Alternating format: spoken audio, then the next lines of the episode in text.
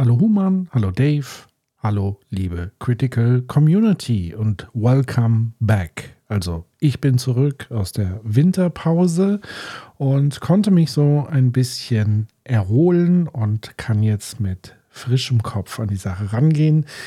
Ähm, es hat ein bisschen länger gedauert mit dem neuen Critical Infinity. Hat einfach den Grund, neben den Weihnachtsferien neuer Job, reinkommen ins neue Jahr und wieder in die Gänge kommen. Aber nun geht es mit voller Kraft voraus. Und zwar in dieser Woche, um gleich mal ein paar organisatorische Dinge zu klären, finden gleich zwei Livestreams statt. Am Dienstag um 20 Uhr, also Dienstag, der 24. Januar 2023, ab 20 Uhr gibt es wieder eine neue Ausgabe von 2045 bei Design or Disaster, der Livestream-Podcast zur Klimakatastrophe mit dem lieben Jens Brodersen und mir. Den zweiten Livestream-Podcast in der nächsten Woche findet am Donnerstag statt um 20 Uhr.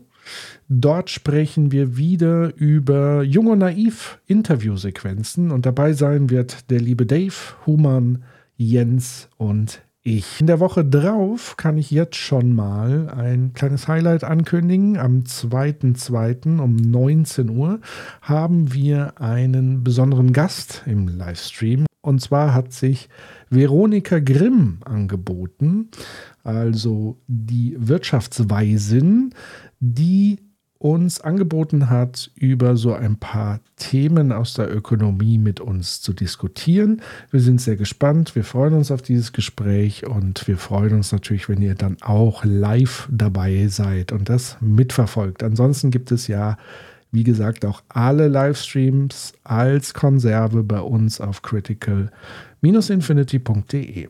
So, das war jetzt erstmal das Organisatorische.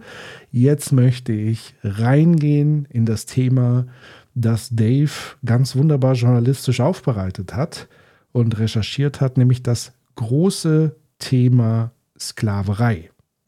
Und Dave hat uns ja erstmal sowas wie eine Phänomenbeschreibung gegeben. Also wie war die Situation damals, wie ist sie heute, wie kann man so ein bisschen das auseinander differenzieren. Also was ist Lohnsklaverei, was ist echte Sklaverei, was ist Zwangsarbeit, was findet heute statt und in welchem Umfang.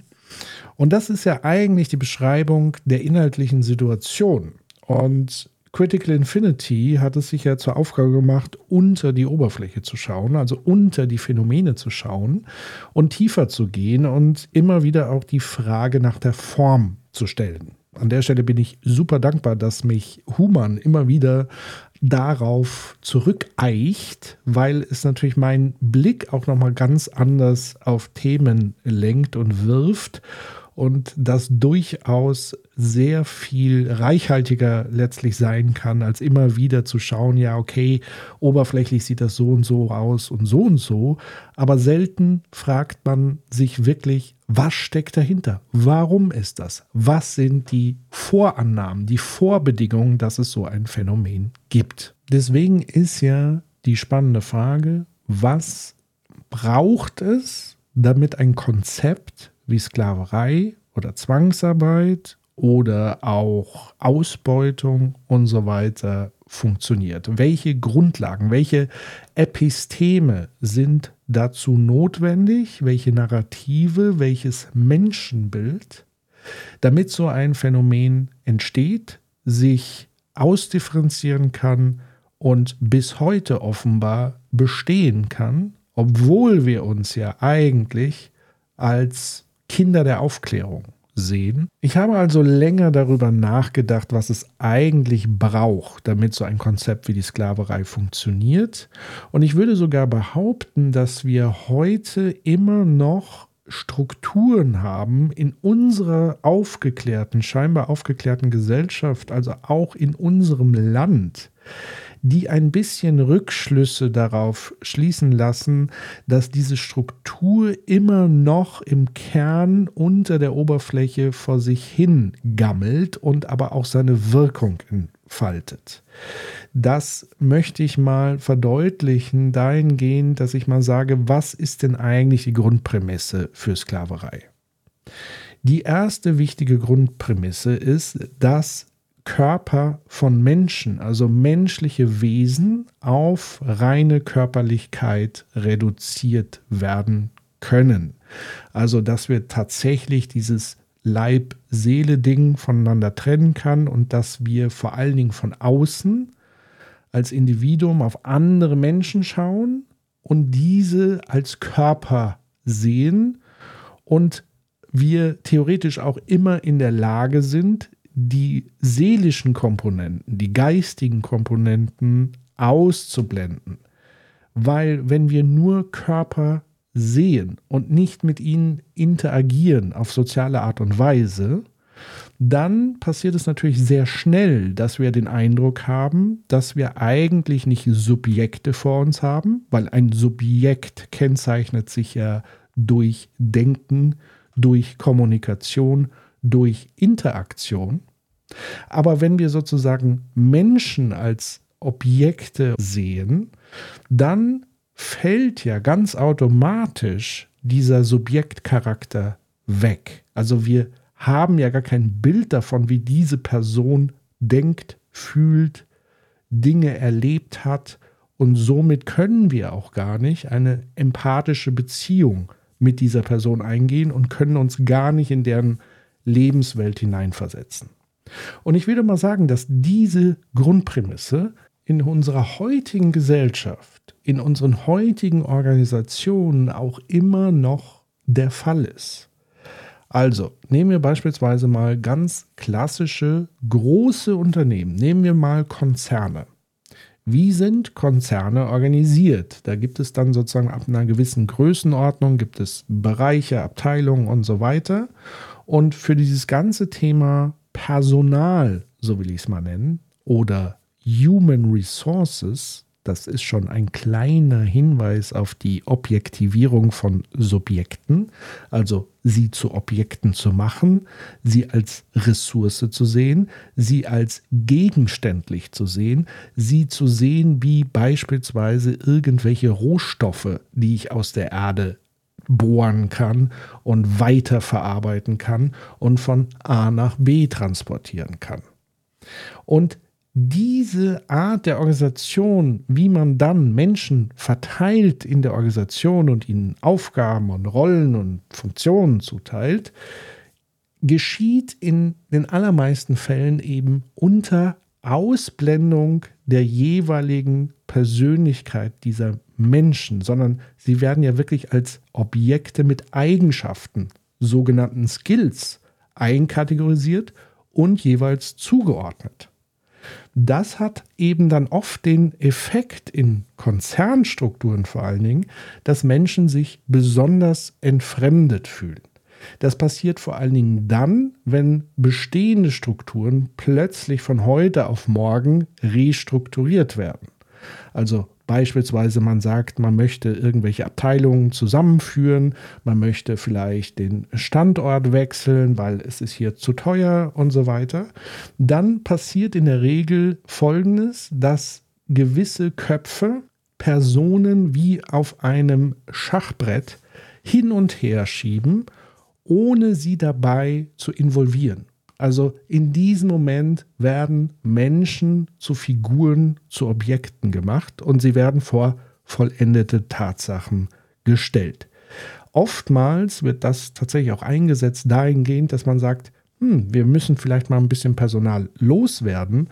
Und da wäre eine Methode ganz klar zu sagen, okay, wir verlagern den Standort, weil dann werden viele Leute nicht nur keine Lust haben mitzukommen, sondern dadurch, dass sie privat, familiär so krass vielleicht gebunden sind an ihrem Heimatort, weil sie vielleicht Menschen haben, die sie pflegen müssen, weil sie eine Familie haben, Kinder haben, die fest verwurzelt sind in Freundeskreisen, das ist durchaus eine traumatische Erfahrung sein kann, den Ortswechsel so abrupt zu vollziehen, wird sowas tatsächlich auch ab und zu als Instrument genommen, um so ein bisschen zu entschlacken und den Personalbestand nach unten zu bringen. Was will ich damit sagen? Ich will damit sagen, dass die Art und Weise, wie wir auf Menschen schauen und wie wir Menschen betrachten, diese Prämisse innewohnen lässt, die es eben auch im Phänomen der Sklaverei gibt. Das Ding ist aber, dass wir Sklaverei irgendwann durch lange Argumentationen und progressive Kämpfe und es gab tatsächlich dahingehend, zumindest in den USA, einen sehr krassen und blutigen Bürgerkrieg auch rund um diese Fragestellung. Und das heißt, es ist eben nicht so, dass sich das irgendwie aus einer Vernunft heraus entwickelt hat, dass wir heute Sklaverei ablehnen, sondern es ist wirklich eine lange Zeit der heftigen Auseinandersetzung rund um diese Thematik. Und da wurden eben nicht nur Argumente ausgetauscht und es ist eben kein Resultat einer Wirtschaftsform, dass die Sklaverei abgeschafft wurde, sondern trotz dieser Wirtschaftsform ist es gelungen, Sklaverei abzuschaffen. Wie ich jetzt darauf komme, das führt mich jetzt zu der zweiten wichtigen Prämisse, die notwendig ist, um Menschen wie Sklaven zu sehen und mit ihnen zu handeln, nämlich das Thema Eigentum. Wir hatten ja mal thematisiert, wie Eigentum entstanden ist und da war ja ein Protagonist, beispielsweise John Locke, der ja auch als Urvater des Liberalismus gilt. Und das Interessante und fast schon widersprüchliche bei John Locke ist ja, dass er eben versucht hat oder es getan hat, Freiheit, Individuum und Eigentum miteinander in Beziehung zu setzen. Und zwar war bei ihm ja die Freiheit des eigenen Körpers etwas ganz Wichtiges. Also man hatte sozusagen Besitz über seinen eigenen Körper, Eigentumsrechte an seinem eigenen Körper. Und das hat er dann genommen und übertragen auf das Thema Eigentum von Land, indem er eben gesagt hat, wenn ich mit meinem Körper Land bearbeite, dann gehört es mir, dann ist es mein Eigentum. Und zugleich war das Thema Freiheit auch eng an die Aufgabe des Staates gekoppelt, mein Eigentum, mein persönliches Privateigentum zu schützen. Mehr sollte der Staat aber nicht tun, weil jedweder Eingriff in Eigentumsverhältnisse wäre auch aus John Locke's Sicht ein Eingriff in die Freiheit. Das heißt, John Locke's Blick auf Menschen, auf Gesellschaft, auf die Welt war sehr durchdrungen von der Idee, dass man etwas haben kann, dass man etwas hat und weniger davon, dass man etwas sein kann, dass man etwas ist. Und damit setzt er sozusagen Prämissen, die dazu führen, dass in der Folge, auch in der Ökonomie, soziale Zusammenhänge und soziale Interaktionen immer mehr verdinglicht werden und sie immer mehr in einen Habensbereich hineingerückt werden, anstatt in einem Seinsbereich zu bleiben. Ich mache mal ein simples Beispiel, dass man zum Beispiel denkt, man hat Wissen, man kann Wissen anhäufen.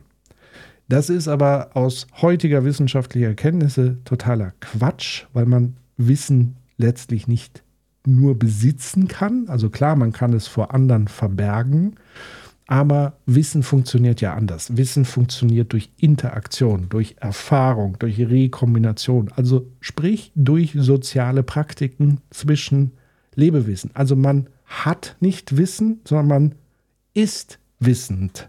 Und um das nochmal zu verdeutlichen, habe ich eine sehr spannende Sequenz gefunden aus der empfehlenswerten Doku-Serie oder Gesprächsdialog-Serie Die Welt und ihr Eigentum auf Arte. Und zwar handelt die zweite Episode ausschließlich um die Frage nach dem Körper, nach dem menschlichen Körper in Beziehung zu Eigentum und Besitz. Der Postliberalismus versucht uns glauben zu machen, wir könnten uns die Frage stellen, ob wir die Eigentümer unseres Körpers sind. Die Antwort der Postliberalen lautet, ja, und deshalb haben sie die Verantwortung, in ihren Körper zu investieren, weil es sich um ein Kapital handelt.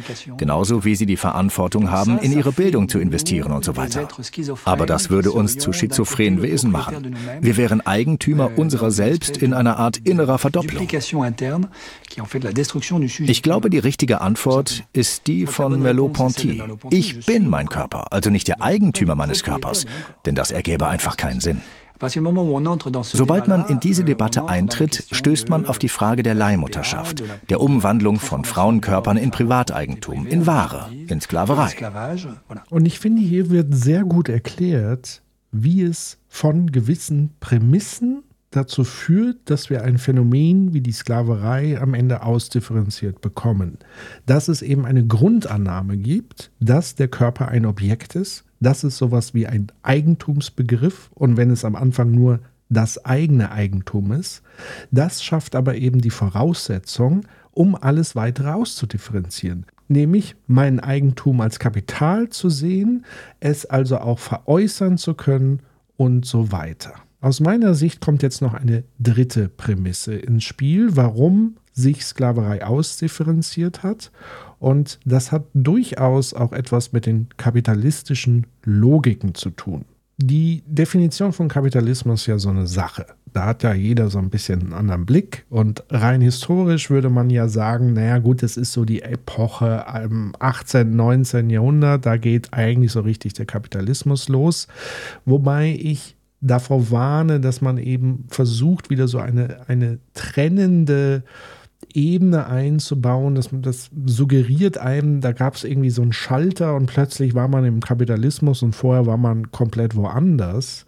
Ich würde versuchen, den Blick dahingehend zu lenken, dass es Prämissen gab, die stabil sind bis heute, an die aber auch tausende Jahre zurückgehen, die letztendlich zu einer Ausformung geführt hat, die wir heute retroaktiv als Kapitalismus bezeichnen und beschreiben würden. Wenn ich mich richtig daran erinnere, an Marx und seine Analyse, dann geht er ja auch davon aus und beschreibt eben diese ganzen Feudalherrschaften und so weiter als Vorbedingung für das, was er dann auch als Kapitalismus Kapitalismus bezeichnen würde. Mir geht es jetzt auch gar nicht darum, den Kapitalismus als richtig zu definieren, sondern ich würde gerne schauen, auch hier wieder unter die Oberfläche. Und da hilft es ja immer, sich den Wurzeln zum Beispiel der Sprache zu nähern und anzuschauen und sich mal zu fragen, woher kommt eigentlich der Begriff des Kapitals? Und auch da hatte die Arte-Serie eine interessante Stimme anzubieten. Der Begriff Kapitalismus bezieht sich natürlich auf das Kapital eines Investors. Vom Wortstamm her gesehen ist das Capit in Kapitalismus aber ein alter Begriff für Eigentum und Vieh. Caput meinte ursprünglich die Anzahl der Köpfe des Viehs, das jemandem gehörte.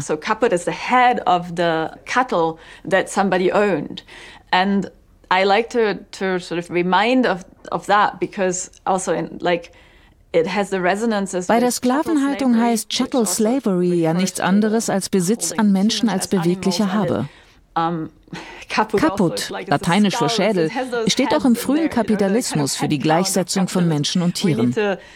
Wir müssen uns bewusst sein, dass der Kapitalismus, wie wir ihn haben, auf diese Sicht zurückgeht und nicht nur eine effiziente Art des Geldverdienens ist, die vielleicht durch ein paar Spielregeln eingeschränkt werden kann. Unter Wirtschaftswissenschaftlern gibt es keinen Zweifel daran, dass die Sklaverei die uneingestandene Prämisse des neoklassischen Kapitalkonzepts ist. Kapital, das waren ursprünglich die Sklaven. Euh, Im 17. und 18. Jahrhundert ist jemand, der Kapital hat, jemand, der Sklaven hat. Wenn man sich nun ansieht, wie die neoklassischen Ökonomen das Kapital verstehen und anstelle von Kapital das Wort Sklave einsetzt, stößt man auf sehr interessante Dinge. Sie passen gut zu dem, was wir erlebt haben und zum Teil noch heute erleben. Euh, es ist also keineswegs ausgeschlossen, dass die Sklaverei noch immer wie ein Gespenst umgeht, dass sie als unausgesprochene Denkfigur die zeitgenössische neoklassische Konzeption des Privateigentums und der Wirtschaft prägt. Deswegen wäre meine Hypothese zu sagen, Die Abschaffung der Sklaverei ist nicht durch den Kapitalismus erfolgt, weil man vielleicht dann irgendwie gesehen hat, okay, wir können den Zweck, den Sklaven erfüllen, über Maschinen und so weiter lösen. Aber maßgeblich wurde die Sklaverei ja durch progressive Bewegungen ausgelöst, die eben einen sozialen Blick auf das Sein und nicht das Haben der Menschen gerichtet hat. Das muss ganz deutlich an der Stelle immer wieder betont werden, weil es ja Akteure gibt, die ja immer wieder behaupten, ja, der Kapitalismus hätte aus seiner ökonomischen Logik heraus diese Errungenschaften wie Abschaffung der Sklaverei, Arbeiterinnenrechte und so weiter überhaupt erst hervorgebracht. Ich würde sagen, trotz dieser Wirtschaftsform ist es Menschen gelungen, immer wieder für die Fragen des Seins zu kämpfen und immer wieder zu schauen, dass Menschen nicht in erster Linie der Wirtschaft dienen, sondern dass es eigentlich umgekehrt ist, dass die Wirtschaft dem Menschen dient. Denn die ursprüngliche Idee des Wirtschaftens war ja mal, das Überleben zu sichern, also die eigene Reproduktion zu sichern. Und so fing das alles ja erstmal an. Also, dass man gesagt hat, okay, wir können jetzt nicht in gewissen Lebensräumen von der Hand in den Mund leben, weil vielleicht gar nicht so genug vorhanden ist, dass wir jeden Tag Tag Null haben, sondern wir müssen so etwas entwickeln wie ein Vorausplanen, wie ein Speichern von Dingen, wie ein Organisieren, so dass wir, unsere Familie, unser Stamm, unser Volk, was auch immer, letztlich lebensfähig und reproduzierfähig ist und bleibt. Und so entstand das Wirtschaften, das vorausschauende Agieren, dass Menschen gut überleben können über Nahrung, Wasser etc. Und heute stehen wir eben auf der Schwelle, wo die Frage nach Reproduktion und Schutz der Reproduktion ganz maßgeblich natürlich durch die Klimakatastrophe bedroht wird und wir nun wieder vor der Frage stehen, wie können wir trotz unserer Art zu wirtschaften, die uns genau in dieses Schlamassel mit hineingeführt hat, wie können wir trotz dessen dafür sorgen, dass wir unsere Reproduktion beschützen können. Am Ende möchte ich noch einen Faktor nennen, eine Prämisse nennen, die mir ebenfalls im Zuge der Recherche aufgefallen ist. Und das wäre das Prinzip von Schulden weil das Prinzip von Schulden war mit offenbar eine Ursache dafür, dass es auch sowas wie Handel von Körper geben konnte. Und auch hier hören wir wieder rein in die ganz hervorragende Arte-Serie. Um, ein wichtiger Punkt ist, wenn ich der Eigentümer meines Körpers bin, setzt Eigentum unweigerlich das Recht voraus, sich zu veräußern. Kann ich mich also meiner selbst entäußern und mich in die Sklaverei verkaufen? Wenn ich nicht der Eigentümer meines Körpers bin, kann ich das technisch gesehen nicht. Es gehört zu den wesentlichen Merkmalen des Privateigentums, dass man es veräußern kann und übertragen, dass man es verkaufen kann. Das zeigt, es gibt eine tief verwurzelte Verbindung zwischen Sklaverei und Schulden. David Graeber zum Beispiel hat viel dazu gearbeitet. Wenn also Privateigentum mit Sklaverei verbunden ist, wie Orlando Patterson behauptet, dann entsteht ein Spannungsfeld. Privateigentum wird zu einem Hebel, sobald man die Möglichkeit erfindet, eine Schuld durch die Übertragung von Eigentumsrechten an einer Person zu begleichen.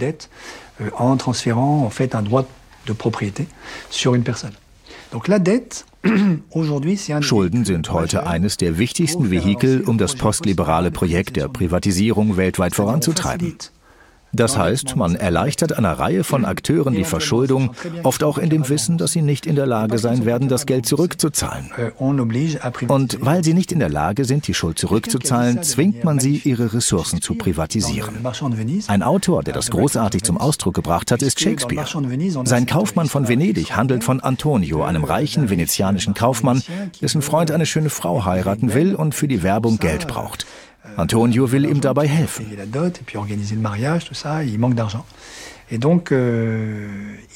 Aber ihm fehlt es an Bargeld. Er geht also zu einem Bankier namens Shylock, den er um einen Kredit bittet. Der nimmt natürlich Zinsen.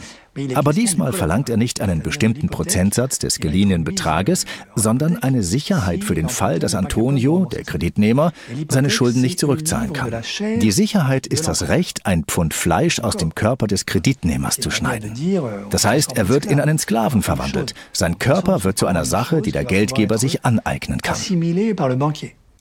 Und damit möchte ich jetzt erstmal meinen Skit schließen und möchte so ein bisschen Folgefragen hinterlassen, die ihr natürlich gerne ähm, selber mal durchdenken oder auch gerne in einem Skit an uns mitteilen könnt. Und ich hoffe auch, Human wird hier anschlussfähig noch den ein oder anderen Gedanken formulieren. Und zwar ist ja jetzt die Frage, inwieweit wir diese Art von Prämissen, die ich jetzt eben beschrieben habe, auch ein Stück weit in den heutigen Arbeitsverhältnissen immer noch wiederfinde. Und ebenso die Frage ist, haben wir eigentlich so etwas wie eine zivilisiertere Form, eine zivilisiertere Ausdifferenzierung dieser Prämissen hervorgebracht, die nicht sofort auf Sklaverei schließen lässt? weil natürlich das Prinzip der Schulden sehr, sehr drückend ist. Und wir haben ja momentan eine absolute Ungleichheit in den Vermögensverhältnissen beispielsweise, die ja so ein Phänomen der Verschuldung noch viel mehr verstärkt und somit noch viel mehr Prämissendruck aufbaut, damit man wiederum sich selbst, seinen Körper zu einer Ressource, zu einer Kapitaleigenschaft macht. Oder anders formuliert, wenn das monetäre Kapital, wenn Land und so weiter in den Händen von nur noch wenigen Menschen sind, was bleibt dann einen, der dieses Vermögen nicht zur Verfügung hat, eigentlich noch übrig? Und das ist nun mal nur der eigene Körper.